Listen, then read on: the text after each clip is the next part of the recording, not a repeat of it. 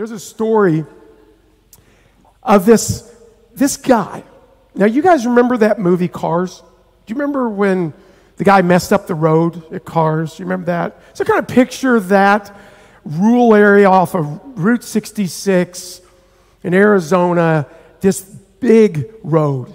Well, this team said, hey, we've got this paint machine that usually puts the stripes on the road. So what happened is it broke down.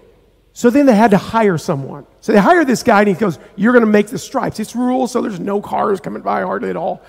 So he begins the first day, and he paints 9 miles of stripes. Pretty impressed the supervisor was. So he goes, oh, my goodness. That is incredible. I'm going to get you a raise. Matter of fact, I'm going to hire you full time. Just keep up this work. The next day, it was 5 miles. The next day, it was a mile. And then the fifth day, he was down to a half a mile. And the supervisor, he goes, I'm going to have to let you go. You're just not producing what we thought. But he had to ask him. And the guy said, it isn't really my fault. The man was like confused as he walks away. I just kept getting further and further away from the paint bucket. Okay, that's a joke. But here's the deal. Here's what I'm trying to get across. The supervisor could have supervised, and he could have said, why is his production not very good? Because he's walking so far to dip the paint. Today, I'm going to talk to you about justice and mercy. All of us want mercy. All of us. We don't want justice. We don't like when a teacher gave us justice. Here's your F, because you didn't do the work. I loved the teacher that would say, I'm going to let you work all summer to write a few pages, and then maybe you can move up to a D or maybe a C minus. I'm going, yes, I'm going to pass this class. That's the mercy that we want so often in life. Well, today we're going to talk about something that I think is so important. And it's really, life is like a courtroom trial. If I was actually going to title this, I would title it, The Verdict is In. Today we're going to study the greatest trial in human history. And you can turn in your Bibles to Matthew 27. Just go ahead and get those. If you don't have a Bible, raise your hand. Usher will give you a Bible. If not, you're going to see it on the screen because there's so many scriptures. But today we're going to study the greatest trial in human history, the trial of Jesus Christ. And we're going to look at the evidence against Jesus along with the verdict that should have been given, but it was not. Then we're going to discover something that's surprising and a twist to the greatest trial in human history. How the trial of Jesus Christ put you and me on trial. We will look at the mounting evidence against us and the verdict that justice demands. You're going, Brock, are you an attorney? No, I'm not. But I'm telling you, as I study this week, I have read this passage so many times. I read through the Bible usually twice in the year. I've read this scripture so many times. I have read it, heard it studied on, and I always pass through it because it's the same day that Jesus goes to the cross. So I just kind of push through this trial, and I go right to the cross. We're going to stop and pause and hang out in these verses that are going to talk about this. So if you'll turn with me to Matthew 27, verse 1 and 2. First, we talked about last week, but I'm going to touch there. One day, though, there will be a verdict and will be declared for us, justice or mercy. Guess what? It will be our choice. Matthew 27. Early in the morning, all the chief priests and the elders of the people made their plans how to have Jesus executed. So they bound him, led him away, and handed him over to Pilate, the governor. Look at verse 11. Meanwhile, Jesus stood before the governor, and the governor asked him, "Are you the king of the Jews?" "You have said so," Jesus replied. Then he's accused by the chief priests and the elders. He gave no answer. Then Pilate asked him, "Don't you hear the testimony they're bringing against you?" But Jesus made no reply, not even to a single charge, to the great amazement of the governor. Now it was the governor's custom at the festival to release a prisoner chosen by the crowd.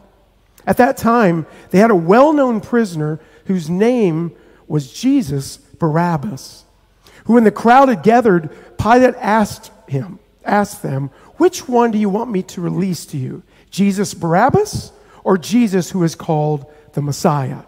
For he knew it was out of old self-interest that they had handed Jesus over to him. While Pilate was sitting on the judge's seat, his wife sent him this message. So she kind of texted him at this point. "Don't have anything to do with this innocent man, for I have suffered a great deal today in a dream because of him." Verse 20.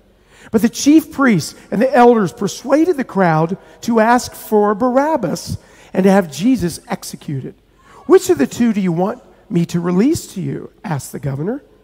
"Barabbas," they answered. "What shall I do then with Jesus, who is called the Messiah?" Pilate asked. They all answered, "Crucify him." "Why? What crime has he committed?" asked Pilate. But they shouted even louder, "Crucify him!"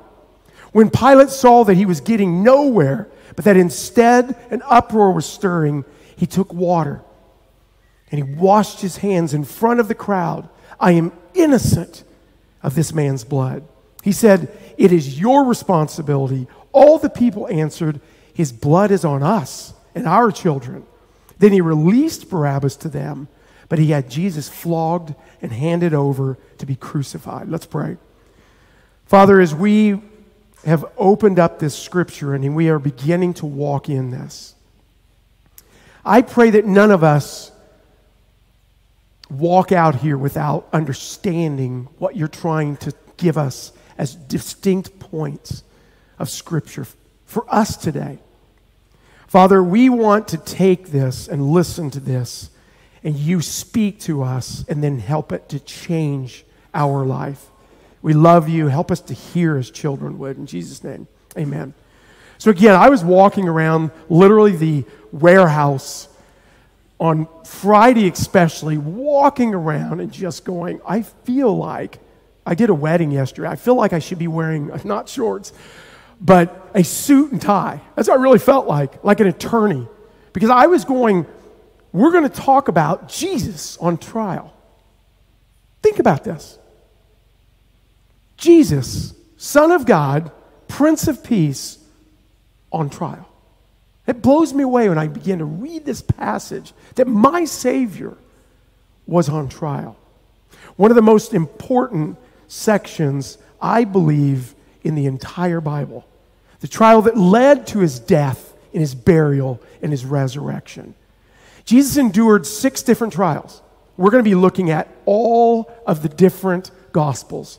That's why we're going all over the place, because the Bible itself is going to be a commentary for another scripture. We're going to look all over the place. The first one was Jesus was betrayed by Judas Iscariot, we talked about last week. He was taken to the house of Annas, which was the former priest. This was according to John 18. I'm going to just run through these quick. Now, Annas' son-in-law, Caiaphas, the high priest, called for the second trial, but he did it at night. What's the significance at night? They can't have trials at night. So the next morning was the third trial. It was brief, but it was reaffirming the verdict from the night before. Because you know, these guys that were holding the law were breaking the law. You see that? Then the fourth, the Jews brought Jesus before the Roman governor, Pontius Pilate, because they did not have the authority to execute people in Roman-controlled areas. So they had to go to Pilate for that. The fifth thing is Jesus, being from Galilee, a region outside of his jurisdiction, sent Jesus to Herod Antipas, the ruler of the region in Luke 23, to stand trial. Herod was hoping that Jesus would perform one of his cool miracles because he had heard about all these miracles. And that's why he listened to him. So these 6 trials, you would think there would be overwhelming amount of evidence against Jesus, but there wasn't. And we're going to uncover that. What was the evidence against Jesus? Look at now at Matthew chapter 26, verse 59. The chief priests and the whole Sanhedrin were looking for false evidence against Jesus so that they could put him to death, but they did not find any, though many false witnesses came forth. Israel had one goal. It's to kill Jesus. That was their goal. We are going to kill Jesus at any cost. One of the costs is we're going to pay Judas Iscariot to capture him, to seize him. They're going to do a night illegal trial. They're also going to do it on a feast, which is illegal for them to do. They also entertained false testimony, which is against the law of Moses. They know that. It says in Exodus 20:16, you shall not bear false witness against your neighbor. During all this, Jesus remains silent. The guy that's being constantly put in front of saying, did you do this? Did you do that? He was silent. You know what he was doing? He was fulfilling the messianic prophecy of Isaiah 53, verse 7. He was oppressed and afflicted, yet he did not open his mouth. He was led like a lamb to the slaughter, and as a sheep before its shearer is silent, so he did not open his mouth. When the false witnesses were unable to provide evidence against Jesus, they came forward, and they declared this. This man said, I'm able to destroy the temple of God and rebuild it in 3 days. They were checking Jesus, right? When did Jesus ever say that? Do you remember that? That was way back, months for us. But it was chapters back where he said this at the start of his ministry, before the Passover, in John 2, after he cleansed the temple that Jesus was referring to was in John 2. Look at it, John 2 at 18. It's up here on the screen. The Jews then responded to him, what sign can you show us to prove your authority to do all this? Jesus answered them, destroy this temple. I will rise it up again in 3 days. They replied, it has taken 46 years to build this temple, and you're going to raise it in 3 days? But the temple Jesus had spoken of was his body. At the beginning of Jesus' ministry, he was declaring that this was going to take place. At the start, his death, his burial, and his resurrection was about that physical body. That's what he was speaking into. The high priest pressed the matter in Matthew 26:63.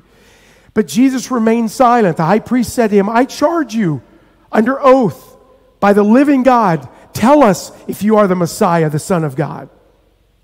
You have said so, Jesus replied. But I say to all of you, from now on, you will see the Son of Man sitting at the right hand of the Mighty One and coming on the clouds of heaven. Wow. Jesus is quoting from two messianic quotations in Psalm 110 and in Daniel 7. Jesus is making it very clear he is the Messiah. Are you hearing that? He was making it very clear, the evidence that he is the Messiah.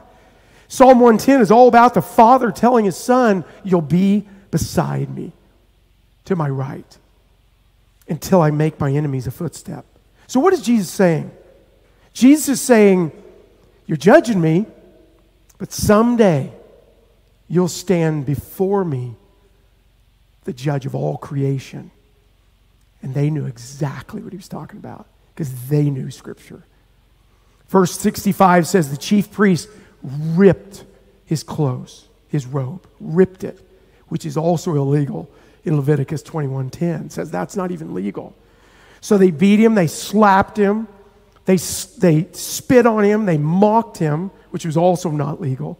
When they took Jesus to Pilate, the Jews, they changed the charge from blasphemy, so now they gave him 3 charges.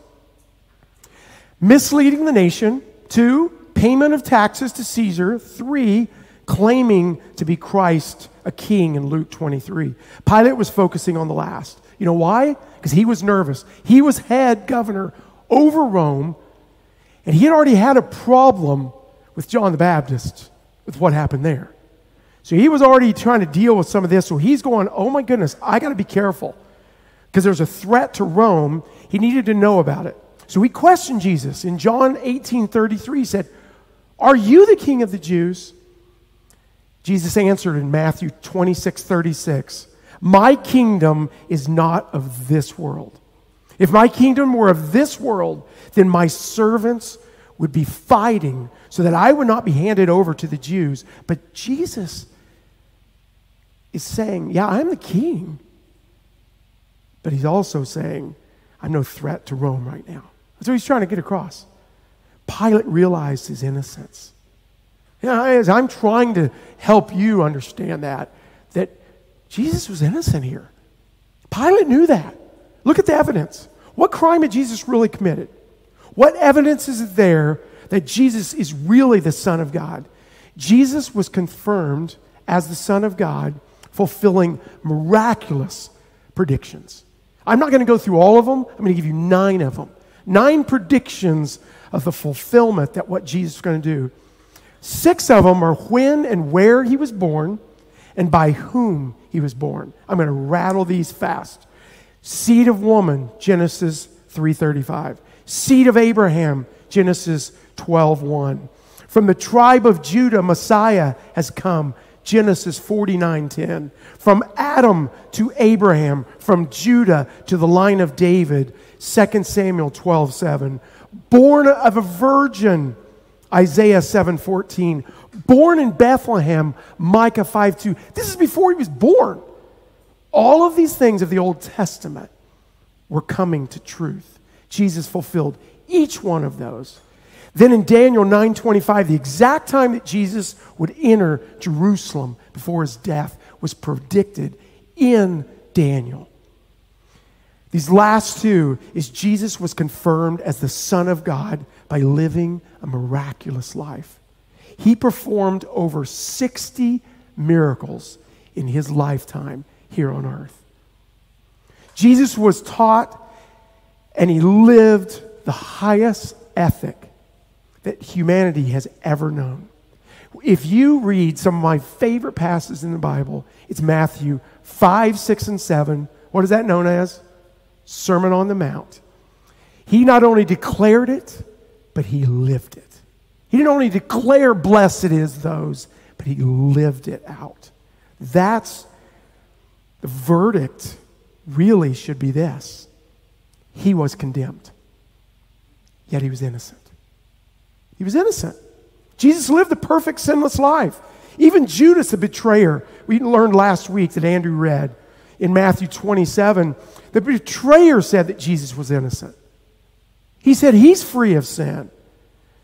Pilate's wife declared in verse 19 of Matthew 27, while Pilate was sitting on the judge's seat, his wife sent him a text, right? I said, "Don't have anything to do with that man, for I have suffered a great deal today in a dream because of him."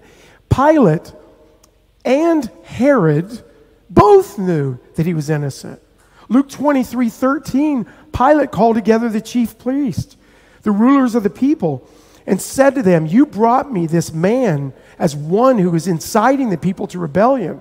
I have examined him in your presence and have found no basis for charges against him. Neither has Herod, for he sent him back to us. As you see, he has done nothing to deserve death." Wow, Herod and Pilate are saying he's innocent. Yet Jesus was condemned. Why? That's the answer I'm going to try to uncover now for all of us that have read through this so many times. Why? I'm going to address this. Who was responsible for the death of Jesus Christ? For many, we blame the Jews for killing the Messiah. We blame those Sadducees and Pharisees, right? The holders of the law. We blame the crowd, because the crowd 5 days ago, when Jesus was coming through on a donkey into Jerusalem, that crowd was saying, "Hosanna, Hosanna in the highest, save us." The same crowd says, crucify him. The same crowd went against him. What's the responsibility for us? Who is the greater truth and what is going on here? Jesus offered his life in obedience to his Father's command. His life was not taken away from him. John 10:18 says this, "No one takes it from me, but I lay it down of my own accord." I have the authority to lay it down and the authority to take it up. This command I received from my Father. Jesus did not have to give his life away because just some crazy reason. He gave his life on purpose because it was planned. It was part of the willingness of God for you and for me. And praise the Lord that he did that for you and I. God's plan included man's free will. You know, it's hard to go and talk. I won't go much about that, but God's plan included free will. Those guys that condemned Jesus had an opportunity to not do that, but God gave them this freedom. We have God's sovereign will, and we have man's free will, but it's all incorporated in God. Acts 4:27 says this, "Indeed, Herod and Pontius Pilate met together, and the Gentiles and the people of Israel in the city to conspire against your holy servant Jesus, whom you anointed. They did what your power will have decided beforehand should happen." Herod and Pilate were not forced to do this. They had free will, free choice. They incorporated this, but it was God's plan the whole time. This was God's plan. The judge of all earth is on trial. I told you I walked around blown away this whole week as I thought about Jesus on trial. And today, people put God on trial over and over. You know, I'm not going to talk much about it. Not even going to go there. I'll just mention it. Roe versus Wade. Okay? I mentioned it. I'm not going to go any further. But there's so many things that people are getting so crazy about right now. You guys have seen it. The last year, the killings, all the stuff going on, the war. We knew all this stuff was supposed to happen. These things are going to happen. We tend to think the enemy's going to win. He's not in the end, right? We know this. Who's on trial? We're on trial.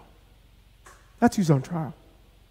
Truth never changes. As I read through the scriptures, every time I get back to the same scripture, I go, that's true now. And that will always be true. And it'll always be true forever.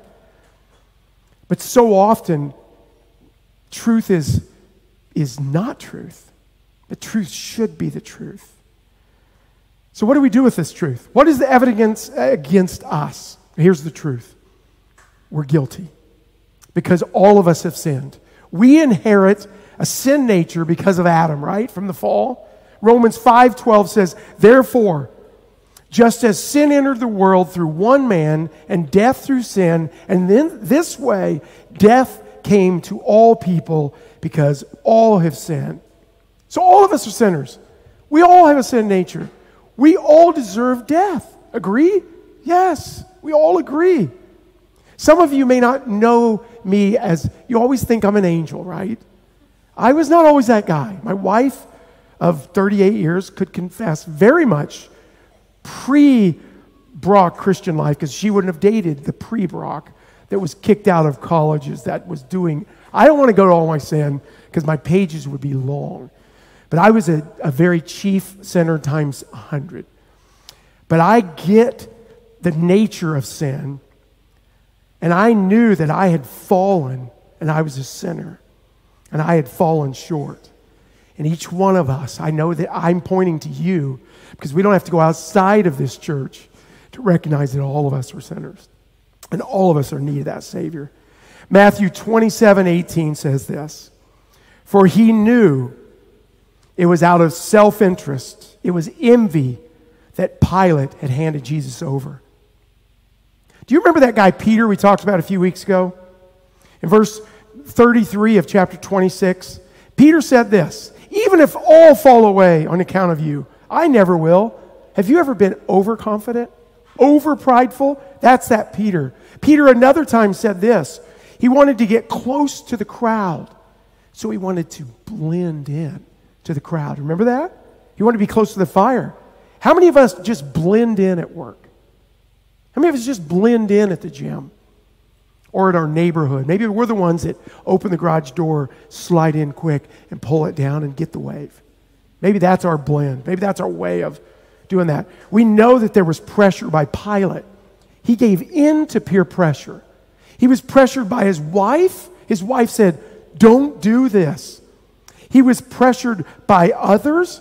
"Don't do this." He knew his heart, yet he was pressured by it. Pilate gave in to pressure. What about us? What's the verdict? Guess what? You're guilty. Yet, graciously, we're offered mercy. This is the hope for us. We are often like Barabbas. Now listen to me on this. Barabbas, if you break it down, bar means son. The Abba part of it means father. So it means son of the father. I would say more like son of a devil, because this was a bad guy. He was a terrorist and he was a murderer. Pilate presented Barabbas to the people knowing they would of course not take him. Little did he know that they would choose Barabbas over Jesus that was innocent. Look at this parallel as we're going to close here in a second. You see, Barabbas was a notorious sinner who deserved death, and Jesus died in his place. And because Jesus died in his place, Barabbas was set free, and he lived. Can you imagine this? This is where I was walking around yesterday. I'm walking. If you've been to our warehouse, it is concrete and concrete.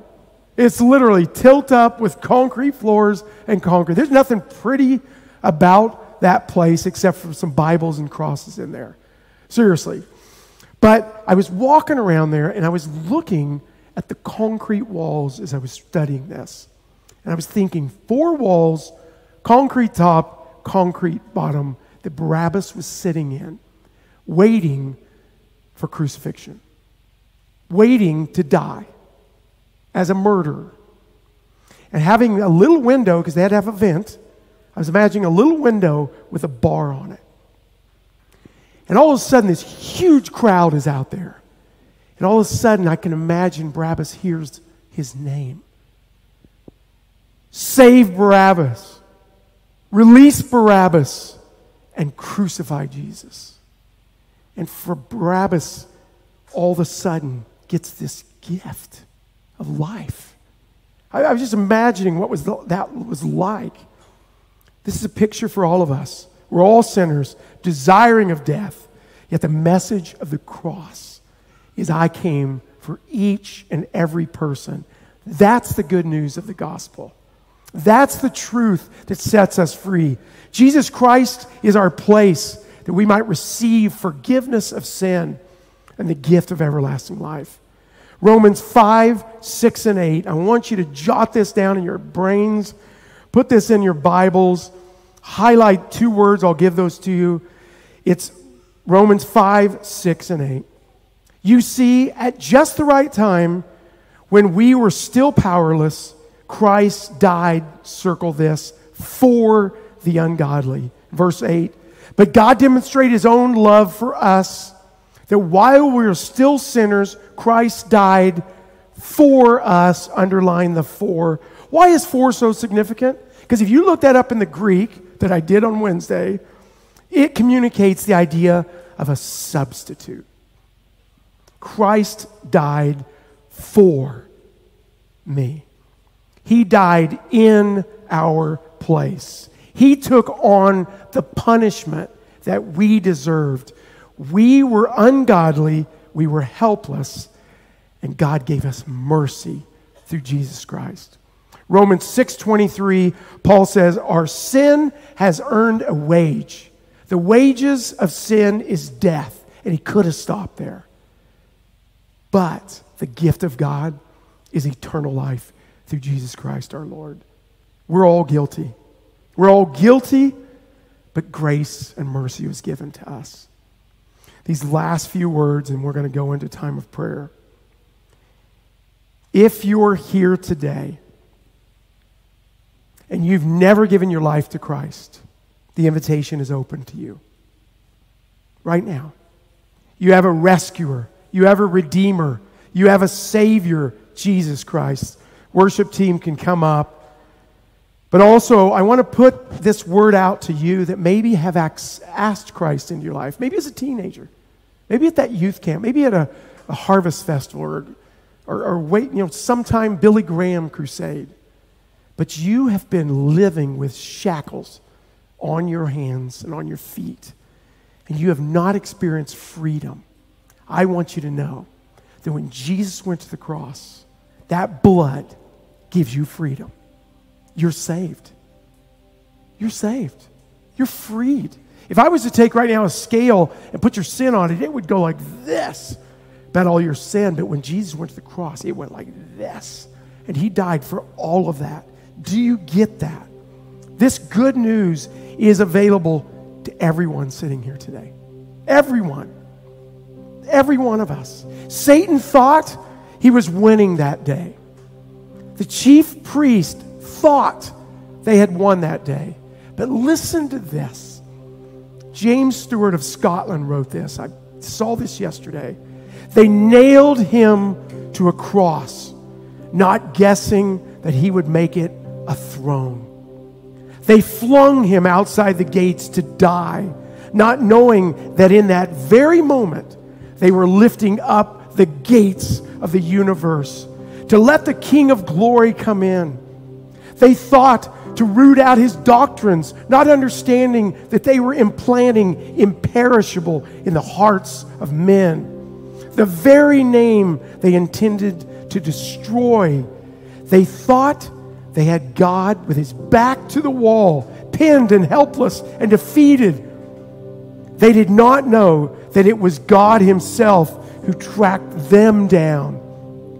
He did not conquer in spite of the dark mystery of evil. He conquered through it. We're told in Acts 16, if you believe in the Lord Jesus Christ, you will be saved. Let's pray.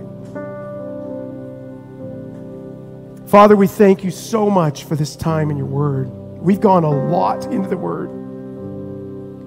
We thank you so much that though we were guilty, our innocent Savior has made a way and been victorious. We come before you today, Lord, and we thank you for the freedom that is ours in Jesus. We want to walk in that freedom. We want to offer ourselves to you, church, right now. If anyone here in this congregation has never asked Jesus to come into their life, and you're clueless what I've been talking about, it's as simple as this.